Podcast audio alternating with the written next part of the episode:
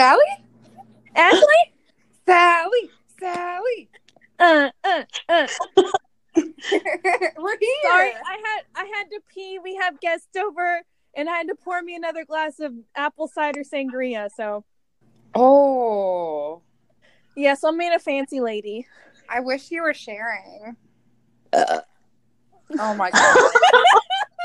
Is that sharing enough? no. Oh my god. Hi, ladies. Hello. hello. It's wonderful to hear your voices. It's wonderful It to hear your to be classy voices. We're just a bunch of classy ladies over here. Uh, so, first of all, let us say that we are all recording distantly this week, and we're sorry to have missed this past week, but we're working out our new schedules, and I think we've got it figured out now, so we shouldn't miss another week. Woo! Yeah. But thank you guys for being patient with us. Uh, hi, welcome to Legendary Lasses. I'm Ashley. I'm KB. And I'm Sally. Okay, first of all, I just have to say, KB is so nice to hear you introduce yourself. Because our episode 14 was very sad when it was just like, I'm Ashley and I'm Sally. I know. I listened to it and I was like, oh, guys. Um, how bad was it? Because it was rough. Well, It wasn't bad. I think you guys are too hard on yourself. you said Mm. hard on. Oh my God. All right, well, on that note, I don't know what we're talking about this week. I don't know either. I do. KB, what are we talking about? This week we are talking about Beatrix Potter. Oh, oh my God.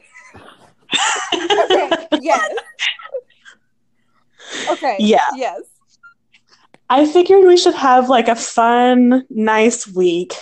Yeah. Um, because I mean, things are looking up in my life, but it's very stressful in the transition. yeah. And so I figure, you know, we're coming to the end of a semester for you, and I'm stressed. And Sally, I don't know if you're stressed, but I am. My hair's falling out. So you know what? oh dear.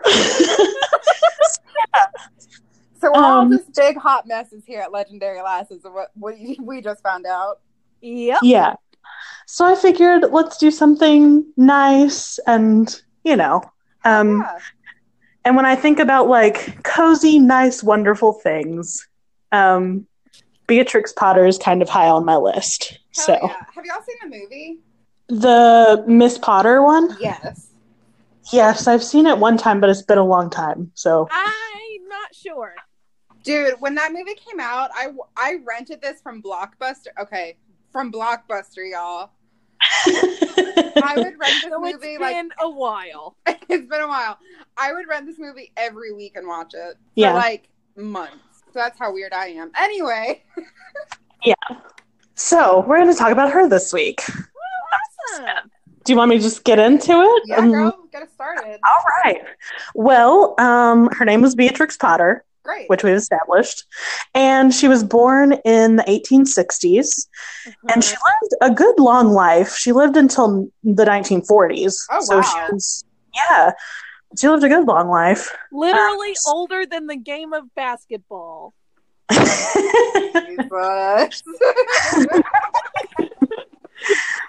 But she was a writer, an illustrator, a national, uh, sorry, natural scientist, a conservationist. Um, but the thing she's best known for is her children's books.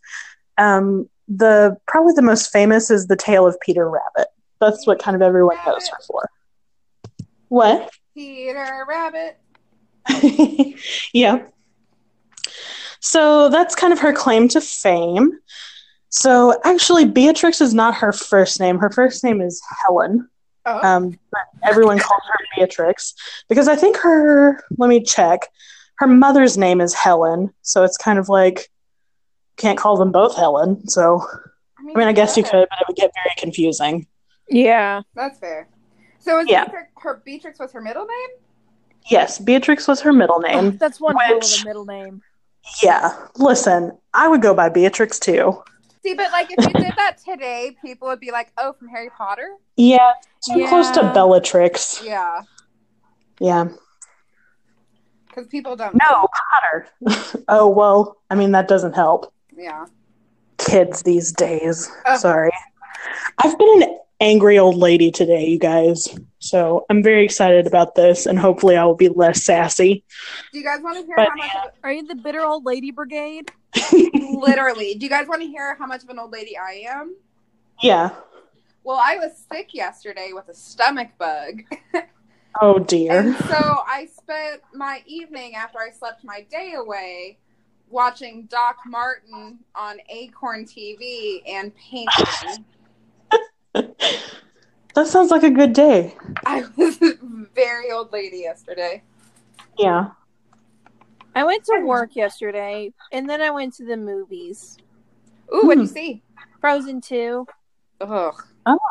It wa- I was on a date, and he wanted to go see it, and I was like, okay, it was either that or the Mister Rogers movie, and I know I'm gonna cry. Okay, wait, Mm. hold on. We skipped over a very important note here. What? Your date? Yeah. Are we talking about this on the podcast? I don't know if I want to talk about it on the podcast. Too late. You already brought it up. it's canon. We gotta talk about it. What happened? What's his name? His name's Colton, Hi, Colton. and he lives in Gun Barrel City. Woo! Oh, Yeah, I know where that is. Yeah, I know where that is. I have a lot of like friends and family from around there, so I know the area. And he's really nice, and he's like weird and eclectic like me, and he he likes serial killers, and he's weird, and he gets all the references that I make, and yeah, Okay, I'm a fan so He's- far. Is he nice? Was he nice to you? yes, he was very nice. Okay, great. Did you tell him about our podcast? I did. Well, hi, Colton. I, don't know if Nice he's to gonna- I told him about it. I didn't tell them tell him the name of it, but I Oh, didn't What? talk about it. well, Okay. when he finds it. hi, Colton. and then like I, I brought it up like it came up in conversation one day at work because we were talking about it was it was one of my work friends and um and we were talking about Doctor Sleep and then he's like and then I brought up how when me and Ashley saw it we couldn't stop giggling because Oh, it was so bad. we because we every time so much like Tilly Devine, you guys. because we're like and then I Because like um, we were like Ewan McGregor it looks like Tilly Devine if you listen to our episode on the worst women of Sydney, and we couldn't like now I that we saw it, it. we can't unsee it. Which means Moulin Rouge is ruined for me. Oh. I think it makes it better. Tilly Devine singing to Nicole Kidman, no thank you. And John Leguizamo. That's true. So there you go. Okay, well, hi Colton. How was the date? It was very good. We before because we we bought we got our tickets a little too late, or like we had to get go for like a later showing, and so we went to um, to Marshalls and we walked about the store and we smelled candles. You walked about the store. Are you a Victorian lady? Mm, I'm not as classy. I was wearing jeans, Okay. and by jeans I mean jeggings. Okay. okay. Well, I'm glad your date went really well. It did go. You know who is a Victorian lady? what? You know who is a Victorian lady? Me. Who? Beatrix Potter. Oh. What? We call that a There's- I was segue, guys. me. yes. so Beatrix was born into sort of this upper middle class household. There, I would say, if this was the period kind of before this, more Regency, they would maybe be considered like landed gentry. Okay. Um, we're a little bit further along, and so I don't know that they have that same like classification, but Sure. upper middle class. And she was educated by, I think, three governesses. And probably that was because, mostly because she was a woman. And so, you know, they're not really allowed to go to college at this point. Right. So their education is either left to their mother, or if they're in a household that's well enough off, it's left to governesses. So she has uh, three of them.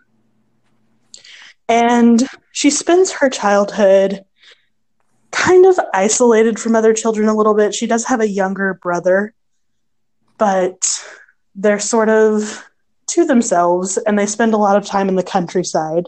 Mm-hmm. Um, they sort of go on vacation on a holiday. Ooh, I guess. holiday. Yeah, they go uh, on holiday to Scotland a lot. Oh, what a life. Oh. Yeah, and so she spends all this time in the countryside, and she and her brother also, when they're growing up, have several small animals as pets. Mm-hmm. So they have like mice and hedgehogs, and I think it said they also had bats and What? Insects. So Hell. yeah, so they have all these interesting, weird pets, and she pours a lot of her love and energy into caring for these pets and would take them along when they went on a long holiday. She would like grab her hedgehog and take him along, you know? Oh my god, I love that. yeah. Cute. so that's kind of her upbringing.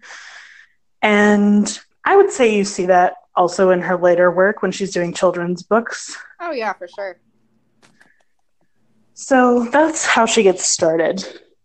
So, as far as her family, like I said, they were sort of that upper middle class, would be kind of landed gentry. Her father, I was reading about, so he was a barrister, Okay. but he also He was a barrister? A barrister, A barrister? like the part of a lawyer basically. Oh, okay. And from what I could tell, he specialized in like transfers of property. oh.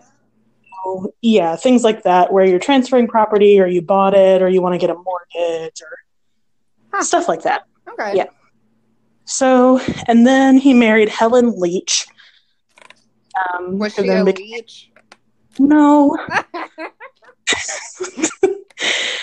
but um, he married her, and that's um, that's Beatrix's mother, and she came from a family that her father was this wealthy cotton merchant. He was a shipbuilder, um, so he sort of occupies this merchant class that is coming up in wealth. yeah. Mhm. So, and she's also first cousins with the first Baron Ashton of Hyde. So then her family becomes actual, like, I don't know if they still call it nobility at this point, but he has a title. Yeah. So that's kind of the the area of society that they're occupying. Damn. Okay. Yeah. Becomes really important later on in Beatrix's life because she tries to get married twice and they disapprove both times. So, yeah. Um, both of her parents are artistically talented. And actually, her dad was also an amateur photographer. Um, he had invested in the stock market. And so by the early 1890s, and by that time, Beatrix is, let me check her age at that time. In the early 1890s, Beatrix would have been in her late 20s. Okay. Um, Mhm. so by the time, he is loaded, like extremely wealthy. Um, and that's kind of the the sort of life she was living at that point. She's still kind of living with her parents, taking care of them, from what I saw. mm-hmm. So yeah. Another interesting thing about her upbringing and when she was at sort of a young age, she started to keep a diary when she was 14. Hmm. And it isn't too I don't know, out of the ordinary, but what was interesting is it's written in a code of her own devising. So she made this code where she like substitutes the letters. Oh wow. Yeah, Hmm. so she's code. Um, from what I could find out, it's not really like a here's the major events of my life sort of thing. It's more about what's going on in society at the time. Oh wow. Okay. Yeah. So, and she grows up in this interesting household. Not only because of like they're in the country all the time, they have these weird pets, they're running around, um, but also her father and her like her family in general has sort of interesting philosophical and religious views. Oh, I didn't know that. Yeah, they were English Unitarians, and so What does that mean? Yeah. Basic- basically it means that they thought God was sort of this oneness, and so they didn't really believe in the Trinity and that whole doctrine. Oh, As far Okay. I'm not an expert on Unitarianism, so okay. But that's from what I could tell. But basically, you know, a little bit controversial for the time. So Yeah. it's kind of coming up in this odd, artistic, interesting family, Yeah. basically, is the point that I want to get across about her upbringing. So, in addition to that, she's also really interested in natural history, and that comes a lot from being in the countryside so often, having all these pets. Um, it was said that she and her brother would observe their pets and just draw them all the time. Huh. Okay. Yeah. And one of the things that I did want to talk about, particularly about her, is that everyone knows her for Peter Rabbit and her children's books, Mm-hmm. but initially, she was actually drawing illustrations of um, different mushrooms and fungi. Oh. and really a student of mycology and you know had these really interesting drawings of all these different species of mushroom so she was interested in sort of every branch of natural science but botany is her passion and i would say that's partly a product of her time Sure. i think the victorians are kind of botany crazy like yeah. really um, you know i think about all the detailed illustrations and all of that. That's going on at this time. So nature study studying you know natural sciences is really popular at this time. So and she sort of likes everything. She kind of collects fossils. Uh, like i said she studies these mushrooms. She also studied bugs um, and kind of honed her skill painting specimens like that. Wow. Hmm. Okay. Yeah. So by the 1890s, again, around this time is when her father hits it big in his investments. Um, her scientific interests sort of zero in on these mushrooms. And she's drawing them, and she likes sort of their colors and forms. And there's a lot of really interesting things to draw with this particular branch of natural science. Yeah. Mhm. So um, she learned, in order to sort of get her illustrations more accurate, she wants to learn more about how mushrooms are classified and, and stuff like that. So she looks at these microscopic drawings of spores and she Mhm. starts thinking about how um, they reproduce. And she sort of comes up with this separate theory of how mushrooms reproduce. And she didn't believe, because there was kind of a current theory that they thought about how they did that. Um, but she said, I don't know about that. And so came up with her own theory. But then she went to sort of talk to people about this, and they said, Oh, no, no. You want to guess why? Because she was a lady. Yes. so. Really? I wasn't. I wouldn't expect that answer. I'm so surprised. I'm shocked. Well, and part of it also was because of her, you know, she didn't come up through those traditional academic pathways, but it's also like she didn't come up through them because, again, She's a lady. She's a lady. yes. So, She's a Stupid lady. heads. Whoa, whoa, whoa! She's a lady. Yeah, just like that. So she sort of gets, you know, pushed away a little bit. But she says, you know what? I'm going to write up my conclusions. I'm going to write this paper and I want it presented. So she submits it to this, it's called the Linnean Society. Uh-huh. and this is in the late um, 1890s. that sounds really familiar for some reason. Yeah, let me see if I can find some more about that. Yeah, it's dedicated to study about natural history and evolution and things like that. Okay. Yeah. okay. So that's the society that she submitted it to. She was not allowed to either attend the proceedings or read her own paper. She had to have it read by one of her male colleagues that had been helping her. Uh, Oh. no. Fuck off. That's terrible. Yeah. Um, so they wouldn't even let her into the proceedings Wow. for her own paper. And um, it does say she withdrew it. Um, something about she thought that some of her samples might have been contaminated, but Oh. she continued her research and she was doing that for several more years. And again, her I don't think her paper really went anywhere in its time, but we rediscovered it and her illustrations and everything that went with that and her work as a mycologist. And, you know, since we've rediscovered that, it's sort of being reevaluated. And right now, they are with the Armitt Museum and Library. And mycologists still refer to her drawings to help identify different species. Oh wow. So- Yeah, The armpit library. it's the Armitt Museum and Armpit, Library. got it. Armpit, A got R M I T T. it. Is the Armitt. piece? I, I I still hear a silent P. nope. No P. So that's where all of that is housed.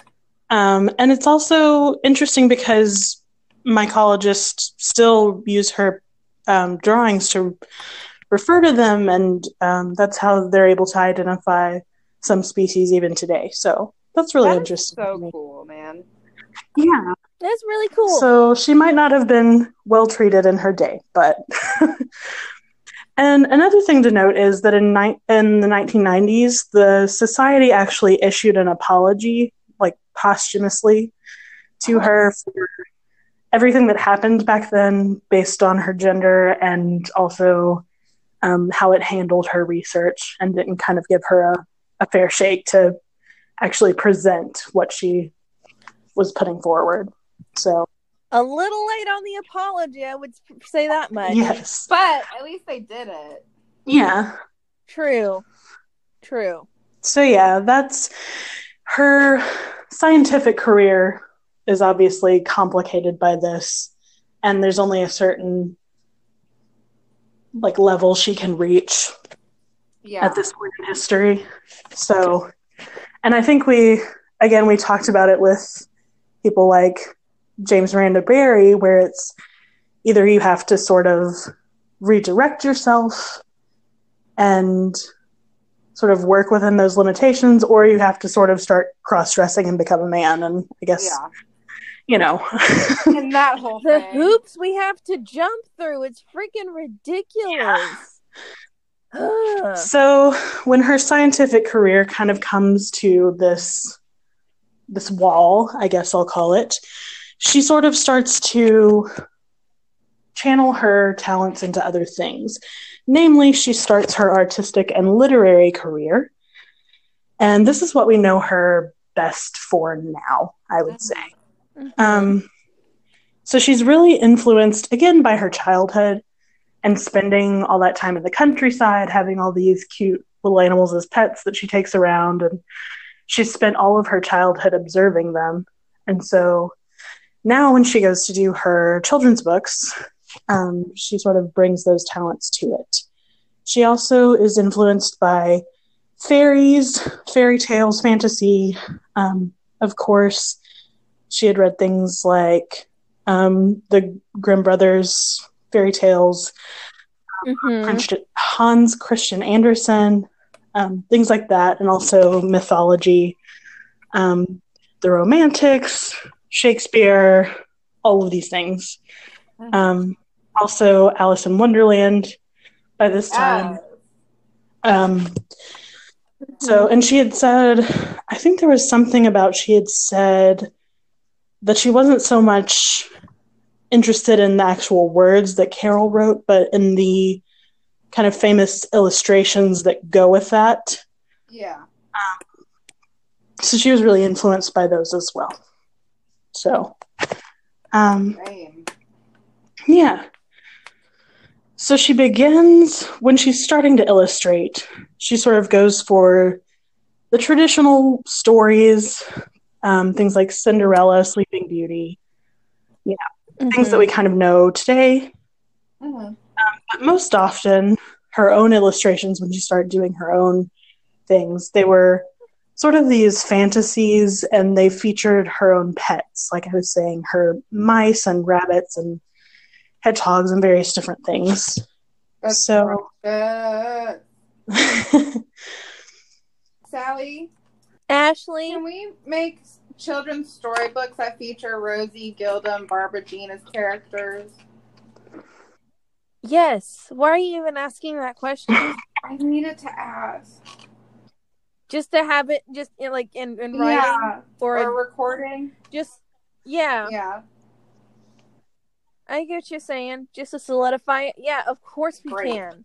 But the thing is, like, there there won't be adventure stories because all the thing, uh, like, Barbara Jean only sleeps on the couch. That's all she does. like, the only time she gets up off the couch is to eat or go outside to poop. yeah. Like, that's it. So it won't be. It'd be just like, oh, Rosie, Gilda, and Barbara Jean take a nap. Rosie, Gilda, and Barbara Jean have have belly rubs. You Those know, sound like good stories. I don't know. it'd be like I flipped on my back and they went my tummy, and that's all. And all all is good. oh, goodness. so yeah, I don't think it'd be that uh that good of a story. It won't be no uh you know it won't be a, a Harry Potter or you know. A, a it, it will it won't be you know a, a, an American Gods you know something like that will be riveting.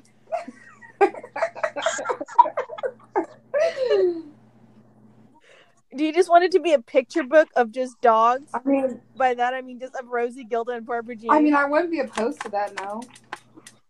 okay. Oh, goodness.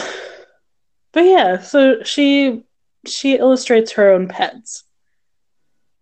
That's so cool. Yeah, and also during this time, during her sort of teenage years, and when she's also writing this journal of hers, she's also visiting art galleries in London and just sort of taking in all of the art scene there. And she's Mhm. looking at this art, critiquing it, finding out what her tastes are, and writing about it in her journal. So we have some of that as well. That's really cool. Yeah, and she sort of has this talent for observing things about art, and she's aware of the trends that are going on, and I guess sort of developing her own style for both her drawings and her writing too during this time. So she's sort of formulating all that. Now, once again, in the 1890s, lots happening for her in the 1890s. Um, she and her brother start making Christmas cards. They're designing them, um, cards for Christmas, special occasions, things like that. Basically, they get into the greeting card business. Hmm. So, and she's continuing to paint. A lot of mice and rabbits are sort of the frequent subject of all her paintings. And she's doing sort of art prints at first. And she also starts sending letters that are sort of stories as well as illustrations to different children that are in her life. What's interesting, I guess, I guess I'll say it now, but she does remain childless her entire life, but she has a lot of children around her, and of course, she writes children's books. Mm-hmm. That's kind of the interesting part of it. But she starts telling these stories just to people that she knows, and then eventually there's sort of this suggestion of, well, why don't you make it into a book? Mm-hmm. So that's what she does. Mhm. Um, she does try to get it published, of course, but she has a difficult time with that. So when that happens, it's at first it's drawn in black and white with just the front having color, and it's her own writing, her own illustrations. She tries to sort of send it around. It doesn't work out. Initially, she published it, publishes it herself and sort of does it just for family and friends. And that happens in 1901. Hmm. And then she has this family friend called Canon Hardwicke Rawnsley. And Wow. That is a name. yeah, had great faith in her and um, sort of redid the writing and was like, let's send this out again. Let's do it again. So it finally gets to this publisher called Frederick Warren and Co. And previous- it had been sent to them previously, and they said, nah, we'll pass. But by this time, there's sort of a a market for children's books Yeah. Wanting to get in on that. And so they reconsider and they accept it. Except that they actually say, oh, we don't want the revised like poem verse stuff that's going on. Let's do the original. So actually Rawnsley Oh. stuff gets like thrown out and Beatrix's stuff is put back in. Wow. Yeah, and then also they say, "Hey, we should do these illustrations in full color." So then she starts doing them in watercolor, and there's sort of a a, a new process to reproduce those watercolors for volume. So Wow. Okay. so that's what happens, and she publishes uh, Tale of Peter Rabbit in 1902, and that's I would say her best known work Mm-hmm. first and it was sort of this great success right away and she continues to do all of these stories based on she does some more of peter rabbit she does several other characters. One of my favorites is squirrel nutkin which is also sort of an earlier one.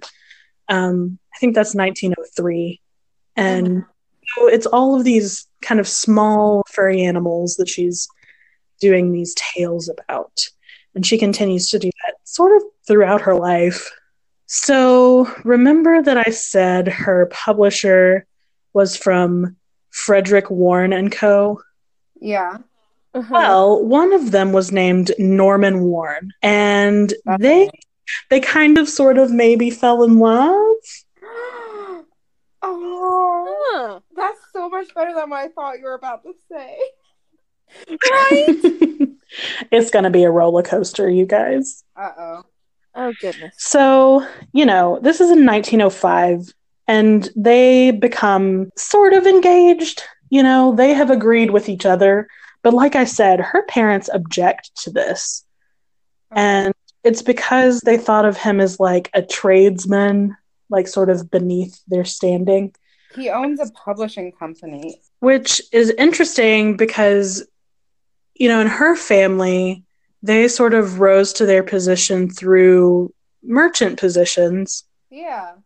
So it's not, I- I don't know, I guess sitting at this point in history, it's difficult for me to maybe understand all the nuances of class Right. of the time, but I'm just, like it's not like he's just a merchant. Like he is a business owner, yeah, which is weird.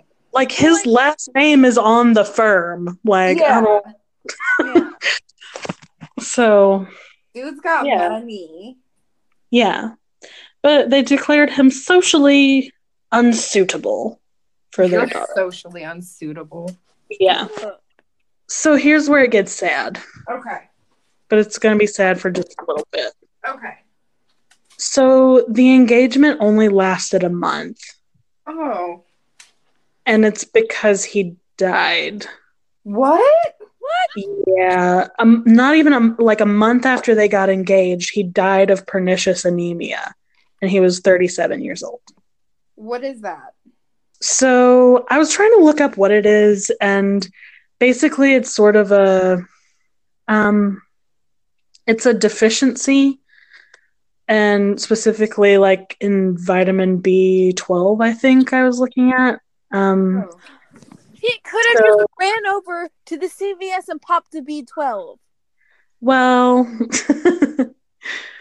so basically, it's y- you lack sort of this something. Th- This you lack something, but it's because your system is attacking itself. Oh, wow. Yeah. Yeah.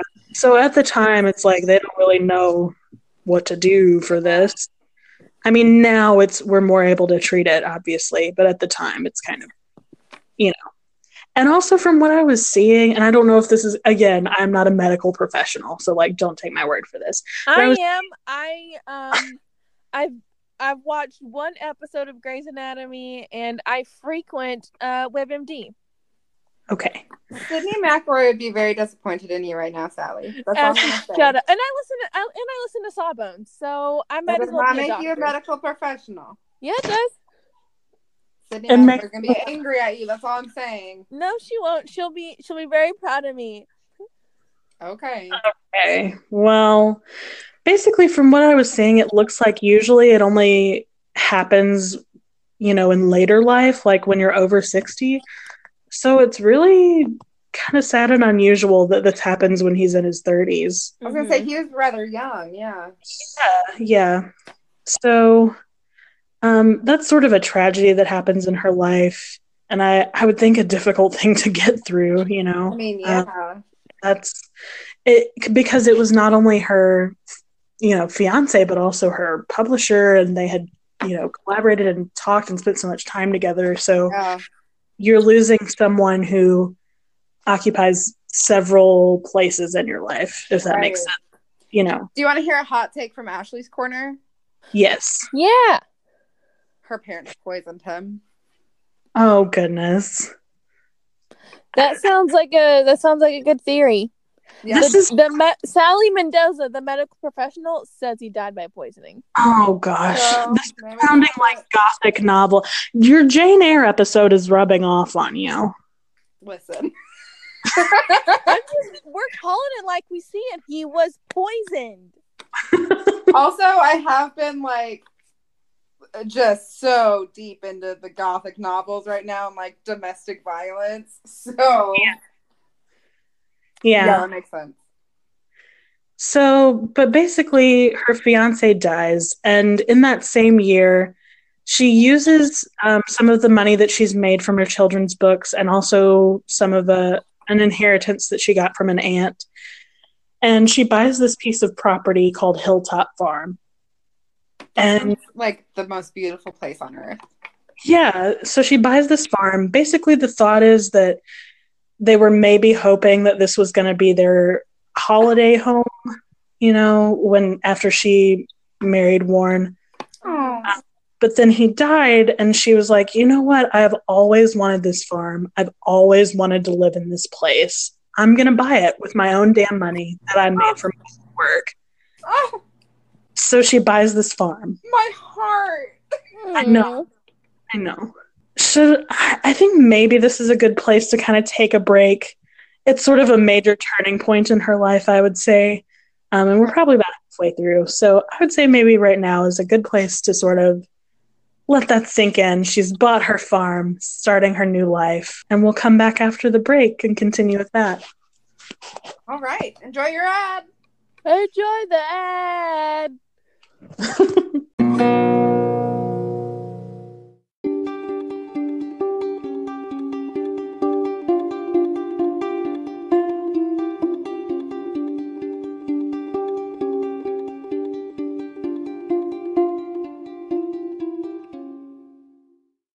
Okay.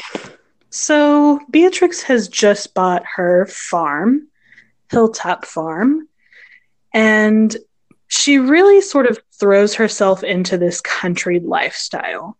And I think it's something that really probably appealed to her again because she spent so much time in the countryside when she was growing up and Yeah.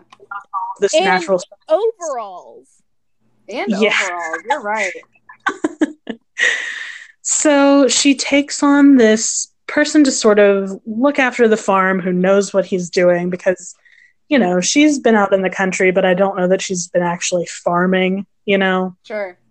His name is John Cannon, and he has his family, and they agree to stay and manage the farm.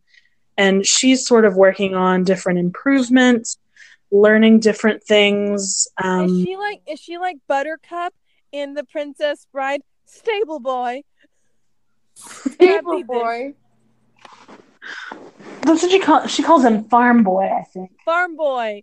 Oh, I'm Yeah. thinking of from um what is it called? The Caucasian Chalk Circle? Where Oh. it's like it's like the trial. Don't you do that, stable boy. Ugh. Farm boy, fetch me that pitcher as you wish.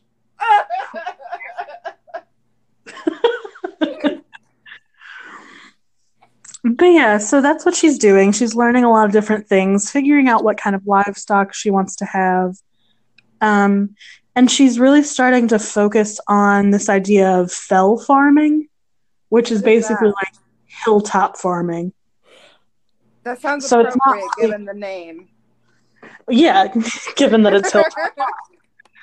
But yeah, it's kind of hilly country. It's not really suitable for things like crops or anything like that.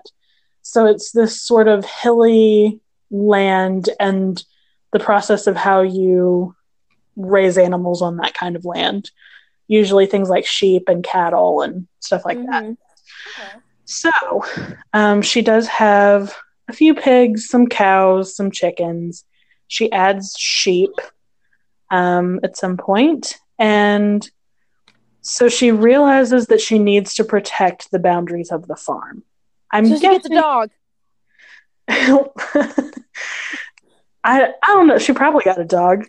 Who who am I? dog. But no. So, and I'm guessing probably because she's a lady living by herself out in the countryside. You know, she's like, I want to protect my property. Yeah. Make sure nobody's coming over here and causing a ruckus. She got a gun. no. Oh. So she seeks out W.H. Heelis and Son. And so they're sort of helping her with her real estate, managing all of that. And they help her buy um, additional pasture land that adjoins hers, and also this farm called Castle Farm. And it's right across the road from her original Hilltop Farm. Oh, okay. Yeah, so she's buying up additional land and working with um, William Heelis, is going to become important. Okay. So during this time, she's visiting her farm at every opportunity, um, and she's continuing to write books. Um, and of course, because she's living this much more agrarian lifestyle, it gets even more like it leans even more heavily into that, I would say Sure. as her life is sort of evolving and changing as well. So, um, she was frequently collaborating with one Mr. Heelis. Mhm. And by 1912, so she she bought the farm in. Let me double check. Um, she bought the farm in 1905, right? And so by 1912, so we're at like seven years later. Mhm. Heelis proposes to her. Mm. What? Okay. Yeah. And she accepts. okay. But this time she doesn't tell her parents right away because she's like, mental asshole the first time. Yeah. Oh. but when she finally did tell them, they again disapproved. And they said that, oh, he's just this country solicitor. Like, he's not on par with He's you. a solicitor. Yeah. But that's not good enough. They're not good enough. Yeah. But Beatrix doesn't care. That's why. She, yeah. Beatrix doesn't care one bit, and so she marries him anyway in 1913. Well, there you go. Good for her. yeah. So they get married, and then uh, they're married in London, but they come to live at Castle Cottage, which is what they called the the farmhouse on Castle Farm after they had like renovated it. Okay. Mhm. So, um, Hilltop is still a working farm. They're living on Castle Farm. She's still buying up all this land. Um, she's remodeled Hilltop Farm for the tenant family that lives there. And she also has her studio and workshop there. Oh, okay. Yeah. Um, so she kind of has these different partnerships at this point. Of course, her husband, she's working with him a lot. Um, he sort of has a large family and a lot of like, she has a lot of nieces through his family who she is writing stories for and sending illustrations to and letters to. Precious. Yeah. and she's got several farms at this point. She's sort of established in the community and really settles into this nice country life existence. Yeah. So this is when she's going to write uh, the tale of Jemima Puddle Duck, which I know a lot of people really love. That's another one that's sort of one of her famous ones. Um, and again, those are sort of representative of what of what life is like for her um, on her farmland. Okay. So, and she's really happy during this point in her life. I would be too living at a place called Hilltop Farm. Yeah. So her father dies in 1914. Is it We get- is it bad that I'm kind of not upset about that? I mean, they were kind of asses a little bit. A little bit. Um, and then we get the outbreak of World War One, of course. Um, Beatrix is now fairly wealthy from her children's books and her various farming endeavors. She asks her mother because, I mean, there's a war on. Your husband just died. Like, you know, come live over here. Yeah. You know, what sort of Yes. um, so she she does go over there, but her mom sort of finds it pretty dull. Um, but she does uh, stay on the same sort of lake side, I guess. Um, so she's living fairly close now at this point. Not like on top of each other, but but yeah, they're living fairly close to each other. And she just continues to write stories. And she's also getting involved in things like um, helping the local villages and also really starting to focus on conservation and um, also tradition, really, I would say, is Hmm. she has sort of, for me, three distinct phases of her life as far as her career and what she's passionate about. Sure. So she has the sort of natural history and mycology part of it. She transitions really into this period of illustration and writing books and all of that. And then she gets into the later part of her life where she's really focused on her sheep farming and all of these conservation efforts. So she becomes interested in breeding this breed of sheep, and they're called Herdwick sheep and they're indigenous to the area that she was in. They're um, usually raised on that uh, fell farming system, like the hill Okay. farming. So um, she has a bunch of these sheep and is focused on sort of um, breeding them and uh, also restoring land and putting sheep on it like it would have been historically. Oh. Yeah, so she sort of buys up these properties and gets them back to being good pasture land and back to being a working farm, and she'll put these sheep on it. And it's sort of her way of preserving the English countryside as it would have been. Um, so that's what she's working on, and sort of starting in the, the second part of her life, moving into the later parts of her life. That's So- cool though. Like, do we know like how she? I mean, I guess it sounds kind of stupid. Like, of course, you know if there's like sheep on a farm, Mhm. but like historically, because I mean, it sounds like she's doing like historical research too. Mm-hmm. Uh, well, and I, I don't know, I don't know to what degree it's like hard research, and to what degree it's sort of living in that community and hearing people talk about, oh, well, this is how my father used to herd sheep or whatever, and Mm, sure. Okay. Yeah. stuff like that.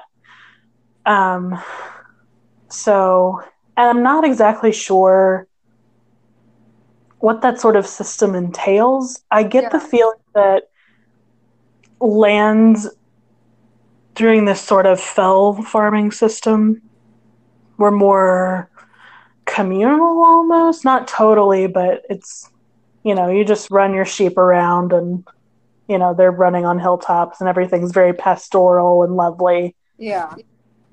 And I think what she's trying to preserve those traditions, but also this sort of romanticized version of what English country life is. Yeah. Sure. That makes sense.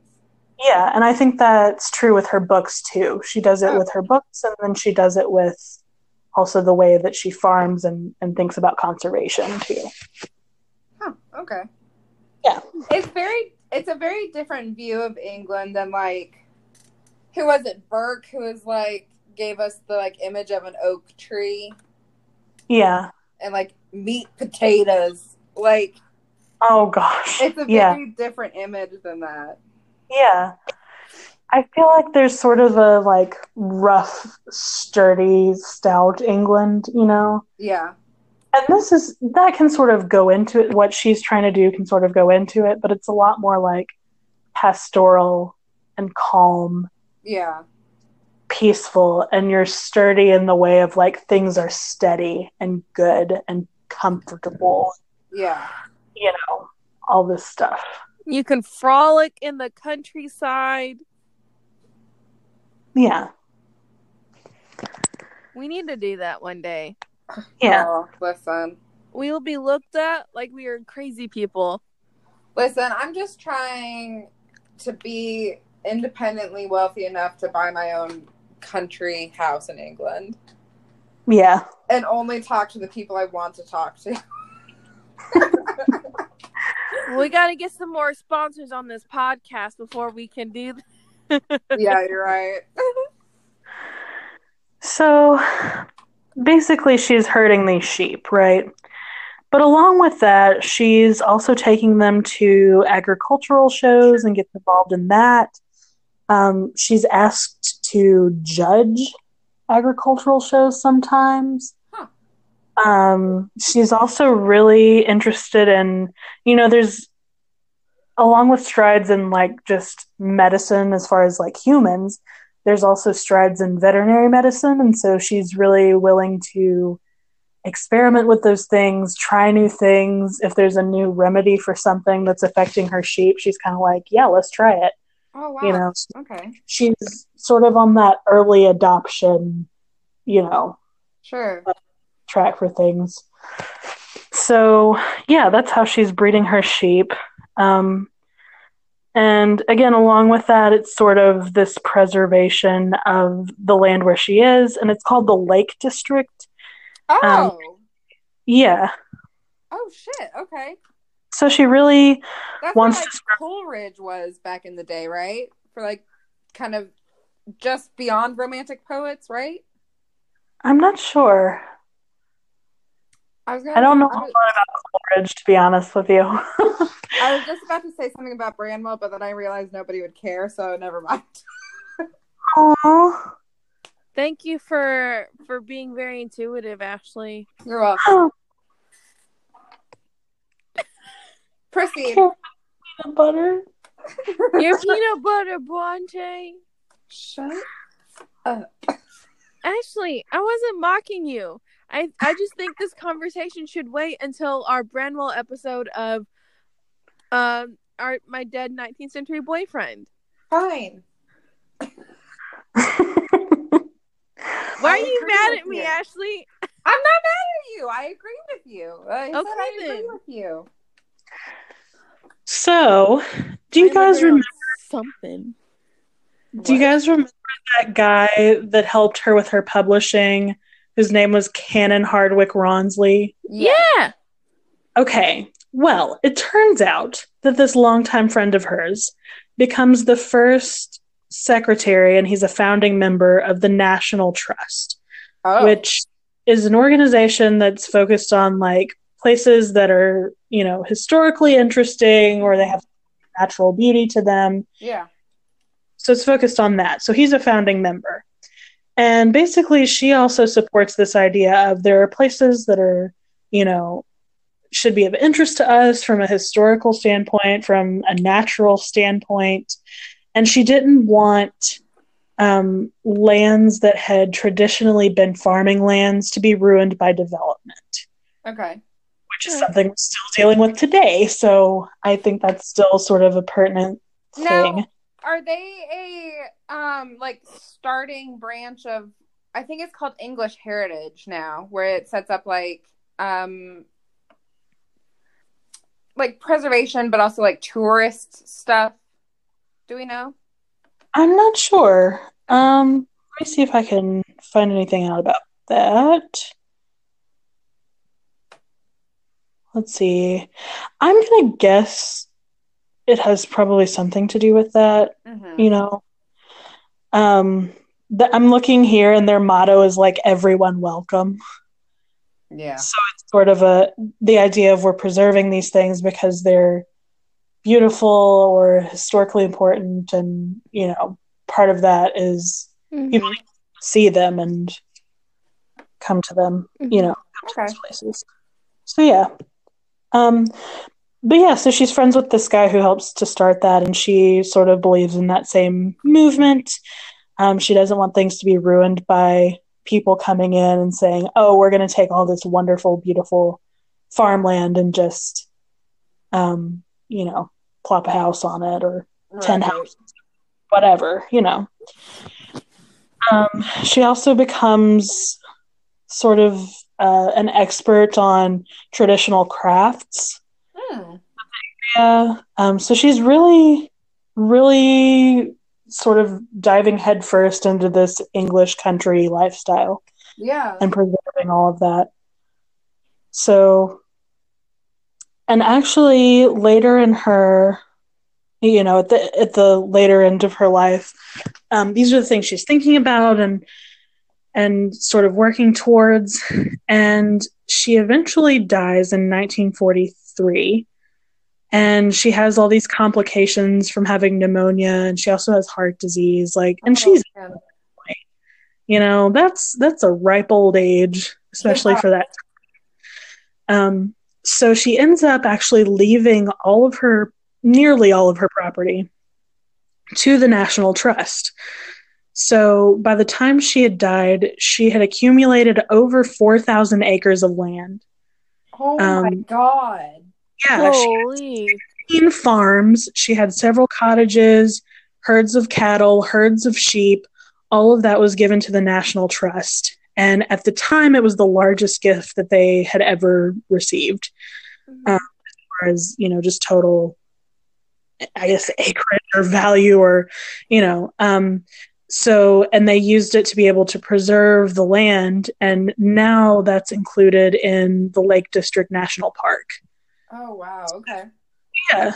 Um, Can we go there? we should. Yeah. Let's go there. Yeah.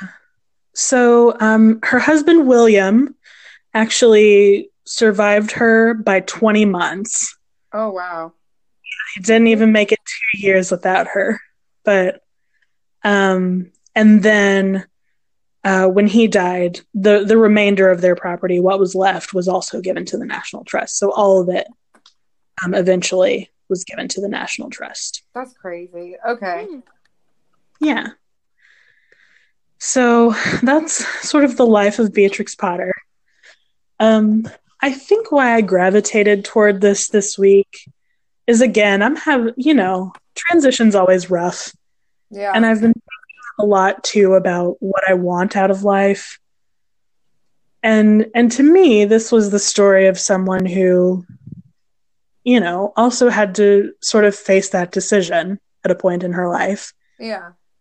um, particularly at, at those turning points that we talked about. You know, again, she's really interested in natural science and mycology. Well, I can't go any further down that road, so what's next? And Yeah. Um, and then you know she sort of has her writing career. She falls in love, and then you know disaster happens, like the unthinkable kind of happens, and so.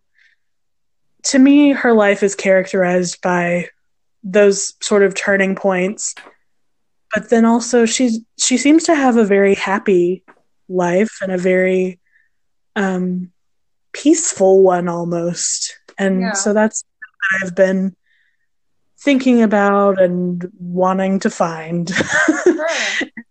so you know she we, you know we talk about a lot of women who are sort of these trailblazers or they're very brash and bold and um, i just i kind of wanted someone a little more I I don't want to call her quiet or reserved but just sort of peaceful you know yeah. Well, and it's just like peace during change and like being okay shifting gears. Yeah. Mhm. I think that's really respectable. Mhm. Because I'm not like that at all, and I could use that. i'm Yeah. trying to be like that. I'm trying really hard. So I, I think that's what I wanted to take from her this week and why I've been thinking about her. Yeah. You know, and again, why I wanted to talk about her. And hopefully this will be useful for someone listening, you know, in their life and a lot It's of people useful are, for me, KB, if that counts. yeah i'm glad i'm glad that you know at least one person is going to be like yeah i'm feeling it Yeah. I'm, I'm feeling her. That's yeah, man. Woo! so did you guys have any additional thoughts or comments or general outbursts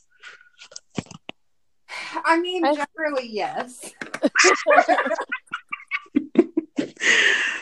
yeah I feel like I'm thinking a lot about this, yeah but I don't have any coherent thoughts to add to this conversation. yeah. yeah But this is much happier than looking at domestic abuse. Yes. I, I also knew that's what you were doing your paper on and i figured you could use a little something Oh, girl. yeah, I might send you my paper so you can read it, though. oh dear yes Okay. Uh, yeah. Anyway. but yeah, thanks, KB. yeah This is a great episode. it was a great episode. I hope that everyone is feeling a little more cheerful and a little more at peace this week. Um, you know, just wanted to give that to everyone to start their week and going into the holiday season and Ooh, all of that. Jesus. Oh yeah, because this is gonna go up the day after Thanksgiving. Yeah, this goes up Black Friday for our American listeners. yeah. Woo! So be peaceful, stay in. Don't harass those poor retail workers. Please don't. Listen, I'm going to be answering so many phone calls on Black Friday Oh, and Cyber Monday. oh my Oh, gosh, dear. yeah. yeah. Anyway. Wow. Well, is that it? Is that all we have? I that's all I had, I think. Well, thanks, KB, again. Yeah. Who's got our outro? Because I don't.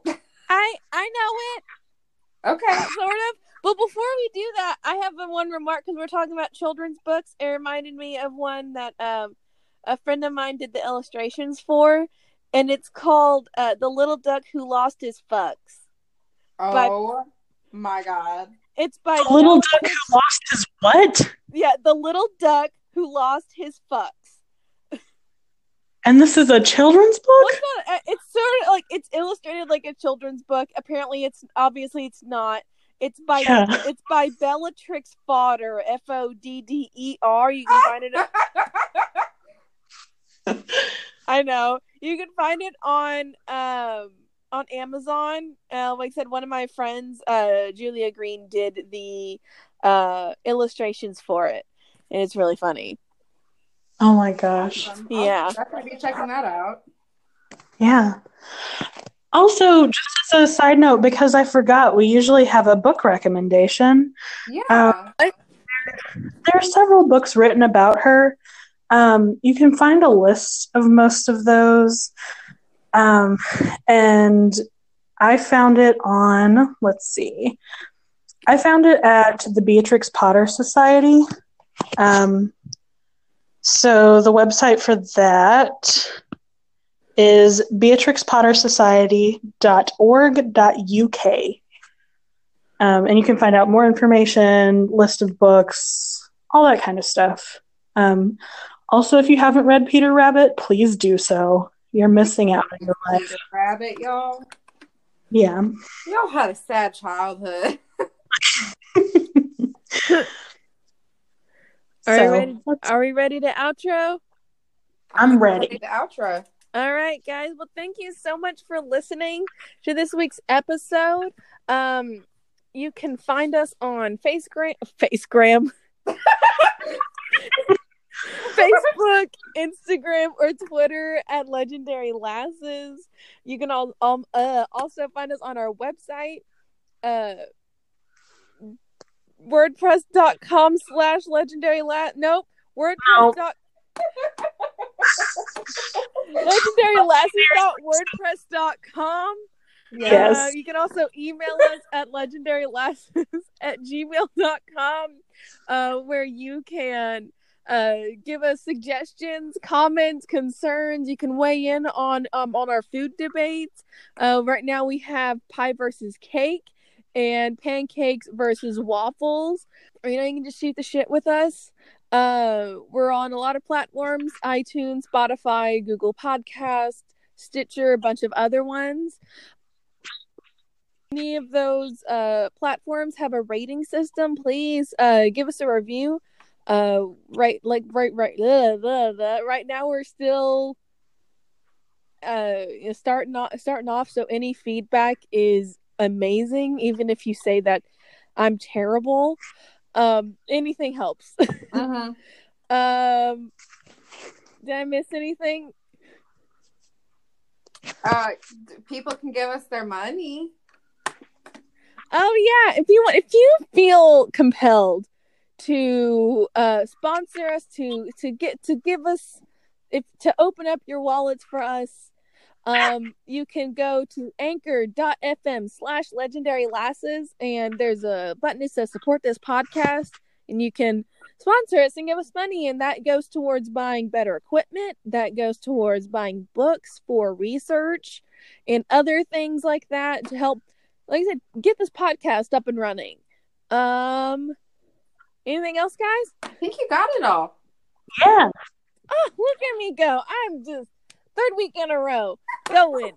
All right. All right. Well, that's it for, for this week. So go out, make waves. Don't take Change chances. It's not take chances. Don't take. Do you guys want to know change where I think history. Take Chances came from? Yeah. I was What? watching too much Magic School Bus. Oh God. well, go out, make waves, change history, and stay legendary, and kick some ass. Yeah. And stay peaceful. Yeah. Stay peaceful. Take chances. Okay. Well, I mean, yes, do take chances. Take chances. Have some sangria. Absolutely. All right. Thanks, guys. Bye.